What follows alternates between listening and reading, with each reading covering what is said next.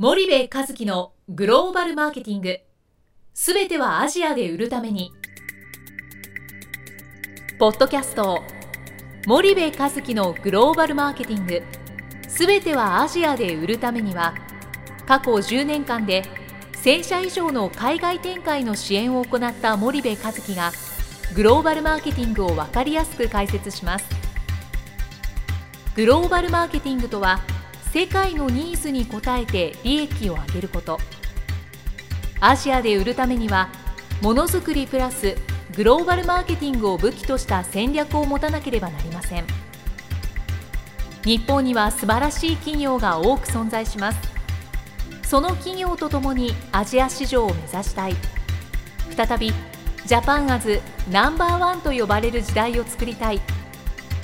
森部和樹はそんな思いを持ちながらこの番組を皆様にお届けいたします。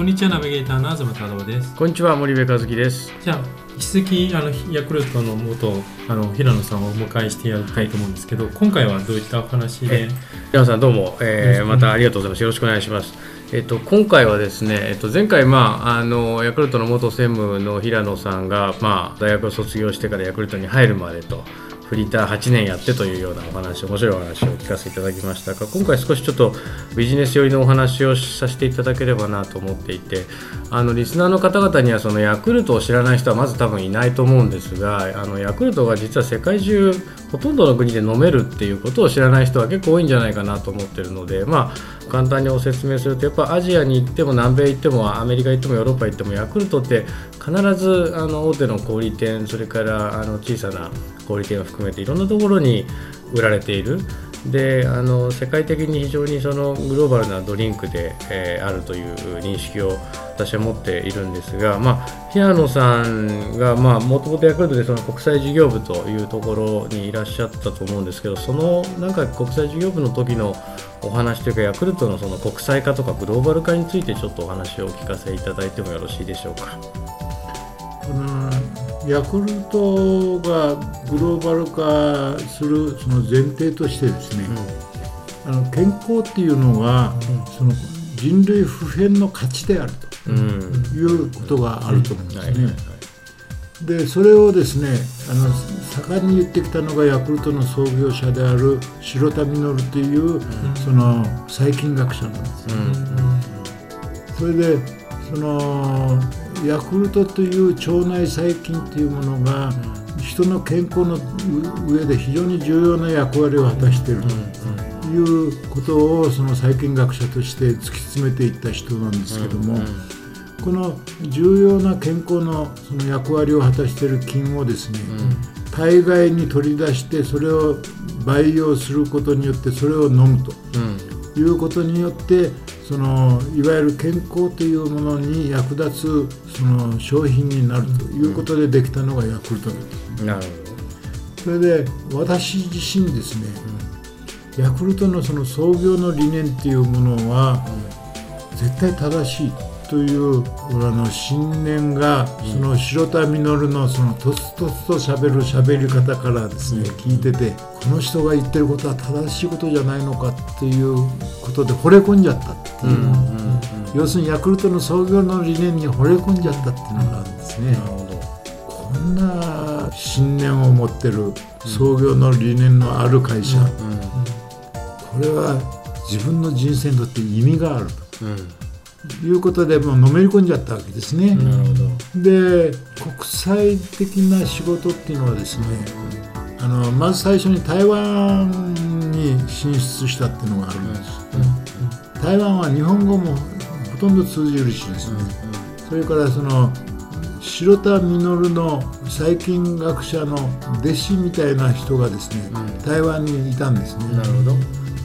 それでその台湾にいた人がですね、うん、日本のあの健康飲料保険飲料であるところのヤクルトをぜひ台湾でもやりたいと、うん、いうことでその台湾の人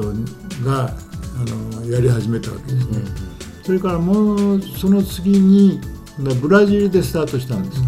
それはブラジルにですねやっぱりあの白田稔のことをよく知ってる日系人がいましてね、はいはいあそこは日系社会が、ん。あの非常に強い力。をブラジルでもうんあのブラジル人の健康のためにヤクルトをぜひやってほしいんだということが頼まれまして、ブラジルでやるようになった、それはこれであの中国人の華僑情報ネットワークみたいなものが広がってそのフィリピンの華僑系の人がヤクルトをどうしてもやらせてくれと。あのフィリピンのあのジェネラルホスピタルの理事長をやってた人たちなんかがですね、フィリピンでやらせてくれとか、それからいろんな国からですね声がかかるようになった。ところがですねヤクルト本社自身には海外で仕事をやったことのない人間ばっかりいるわけです、要するに海外のことをよく知らないということで、それで海外のことをよく知らないけども一応日本から出ていくその海外事業所だもんだから、日本人が指導するような立場になっちゃった、うん。うん。これが一つ問題だったのはですねはい。現地のことを知らない人間が会社経営の指導をするんだからいろんなトラブルが出てくるわけです、あ今の日系企業もほとんどそうですよね。要するにねその現地の文化を知らない習慣を知らない、その現地のその価値観がわからない人間がですね、ヤクルトの日本国内でやってることを押し付けるようなことにならざるを得ない、うん。いいこと言います。これトラブルが出ちゃってパートナーとですね喧嘩になったりですね、はそれからパートナーとその意見が反りが合わなくなってお互いに口も聞かないというような仲になったりするわけ、ところがその当時のその東南アジアなんかはですね、必ず外資はその少数株主なんですよ。はい。はい外資規制がありますからね。外うん。その国のそのマジョリティの中だ、じゃあねそのヤクルトはせせっかく海外に誘われて出て行ったけども、相手とその仲悪くなって、撤退に追い込まれるような状況にこのなるわけですね。なるほどなるほどなるまあ、ブラジルの日本人社会だとかそれから 台湾なんかはうまくいったんです、非常にこれはうまくいった、これやっぱその日本を好きだっていうあののとか日本まあもともと日本人だっていうのが、台湾なんかだって日本のあの統治が長かったか。ら、なるほど。そうするとあの平野さんが入社した時はあの、まあ、言ったら平野さんは九州のセールスをやってたわけじゃないですか。でそこからずっとこう国内をやってある時海外を見るようになったっていうそういうイメージなんいですかねやそうじゃなくてですね九州であのやってたのも6ヶ月から1年弱なんですよ。ほうほうほすぐ飛ばされましてね。うはあの次の支店に行ったわいはい次の支店は中国支店であの宇部ヤクルトはい。の再建のはい。これはあのその競争相手に乗っ取られちゃった地区なんです、はいはいはい。で競争相手のその乗っ取られた宇部ヤクルトでまたセールスの仕事をやって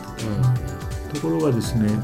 いわゆる支店採用であったセールス部隊の連中を研修するっていうことがありましてね、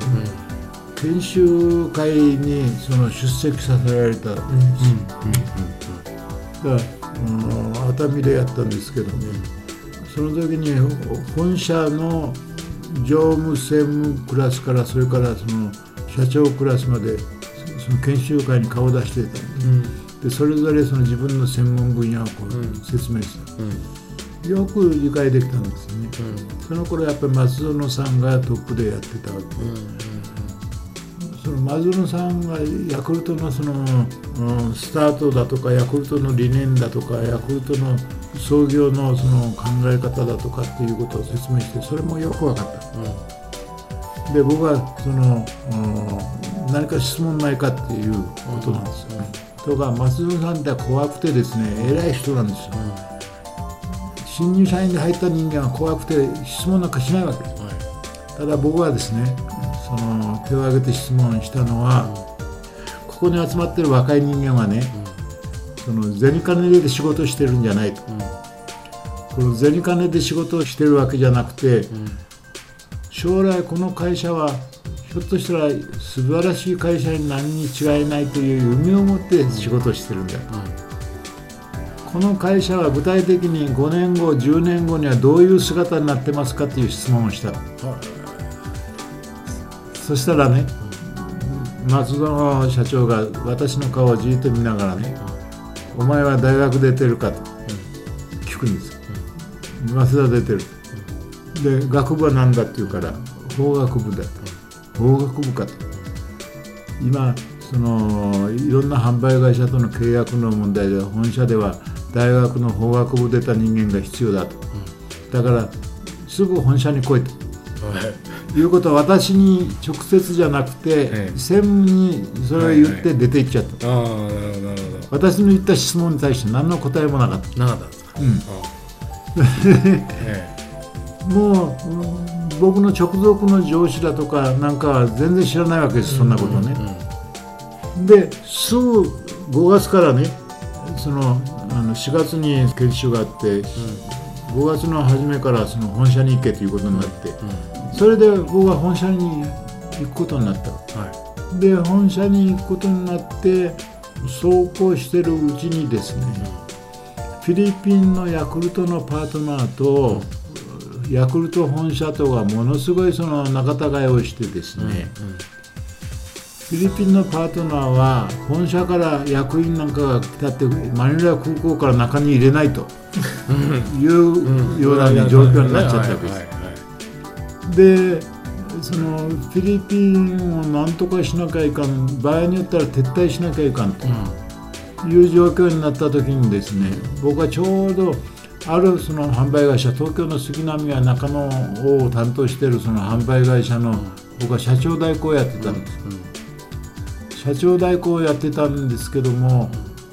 要するにフィリピンなんかに行く人間は誰もいないわけですよ、要するに誰もそのそんな仲違いをしているようなパートナーとのその喧嘩しているようなところに行く人間いないわけです。危ないですよね。下手したらフィリピンなんでね、それでね、あのー結局上から押し付けられて、えその平野君ねフィリピンの状況を見てきてくれないか。と、まあ僕クラスの人間ならパートナーも空港を入れてくれるだろうということもあったんでしょうけどね、実はですね一つ理由があったんですよ。それはどういうことかってフィリピンに日本人社員が6名行ってるわけですよ、はいはいはい。でその中で営業をやってる人間の営業担当責任者がいるんですよ。ね、その営業担当責任者がその専務のところにその切々たる手紙を出してる、その手紙でそのフィリピンっていうのはものすごく市場として素晴らしいところだと、でその、パートナーの意見を聞きもしないでね、その撤退をするみたいなことはね、とてもその自分たちが一生懸命努力して市場をその広げていってるのにね、その考えられないと。うんうん一回ねその今までフィリピンに来る役員は、みんなその営業を知らない連中だ、うんうん営業の分かる人間にフィリピンの市場を見てもらいたいんだという手紙が言ってる。わけ、なるほど。なるほどなるほどそれで営業をしてるわけですよ僕は。ね、でイエローさん。がうん。送り込まれたと、それで送り込む時にその再建をしてくれということは言わないわけ。です、はいはい。要は市場を見てくれ。と、僕はですねその時ちょうどですね、他の企業からあの慶応グループの企業からですねスカウトがかかってた、どはいはいは辞表を出してたいはいはいはいはいはでフィリピンの調査を済ましたら辞表を受け取るからということなるほどなるほどなるほど。なるほどそれで僕は生かされちゃった。うんそれでそのあルソン島の北からですね、みんなの島までずっと僕は市場その男と一緒にこう見て歩いた営業責当時何年ですか？1980あのね80年。年っつったらものすごい前ですよ。30年ぐらい前ですもんね、うん。うん。なるほど。はいはい。それでね。見てみたらですねマーケットは素晴らしい。文句のつけようがないほどねその営業担当責任者が言うようにですねこのフィリピンのマーケットこそね白田稔が言ってたね、要するにその貧乏で医者にかかれない、それからその高い抗生物質だとかなんかの薬を買えない、そういう人たちで白田稔が言ってた、あのヤクルトを本当に飲まなきゃいけないのはこういうマーケットの人たちじゃないのかっていう気が僕はした。はいはいはいはい。それでねその営業担当社員と、それからずっと市場を見て回ったりその僕はメモをいっぱい書いてそれでその一緒に連れて行った人間若い人間がいるんですけども、そそれにメモを渡しながらですね僕はあのフィリピンのそのいわゆるあのミンダナオ島なんかはあのイスラム系のですね連中がフィリピンから独立するなんていうグループがモロ解放戦線なんていうのがありました、そういうところも見て歩いたけどね、あやっぱり健康っていうのは世界の共通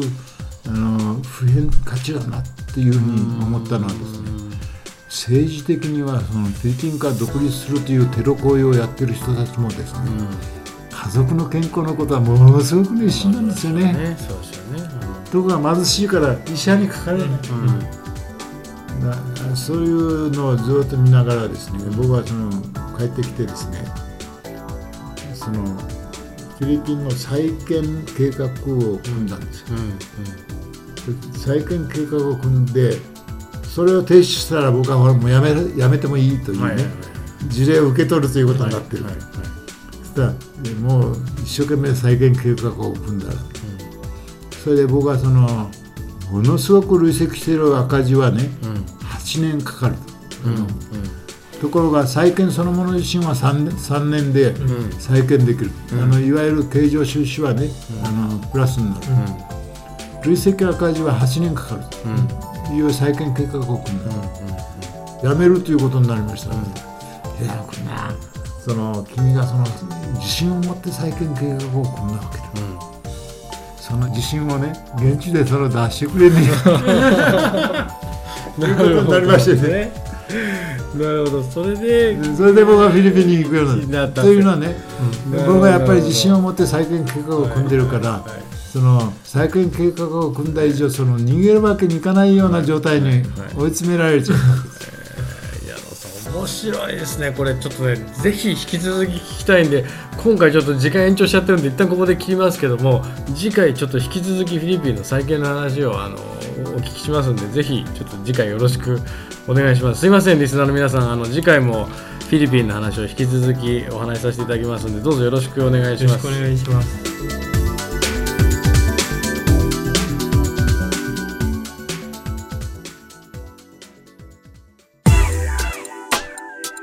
本日のポッドキャストはいかがでしたか？番組では森部和樹への質問をお待ちしておりますご質問は podcast アットマーク spydergrp.com ポッドキャストアットマークスパイダー grp .com までお申し込みください。たくさんのご質問をお待ちしております。それではまた次回お目にかかりましょう。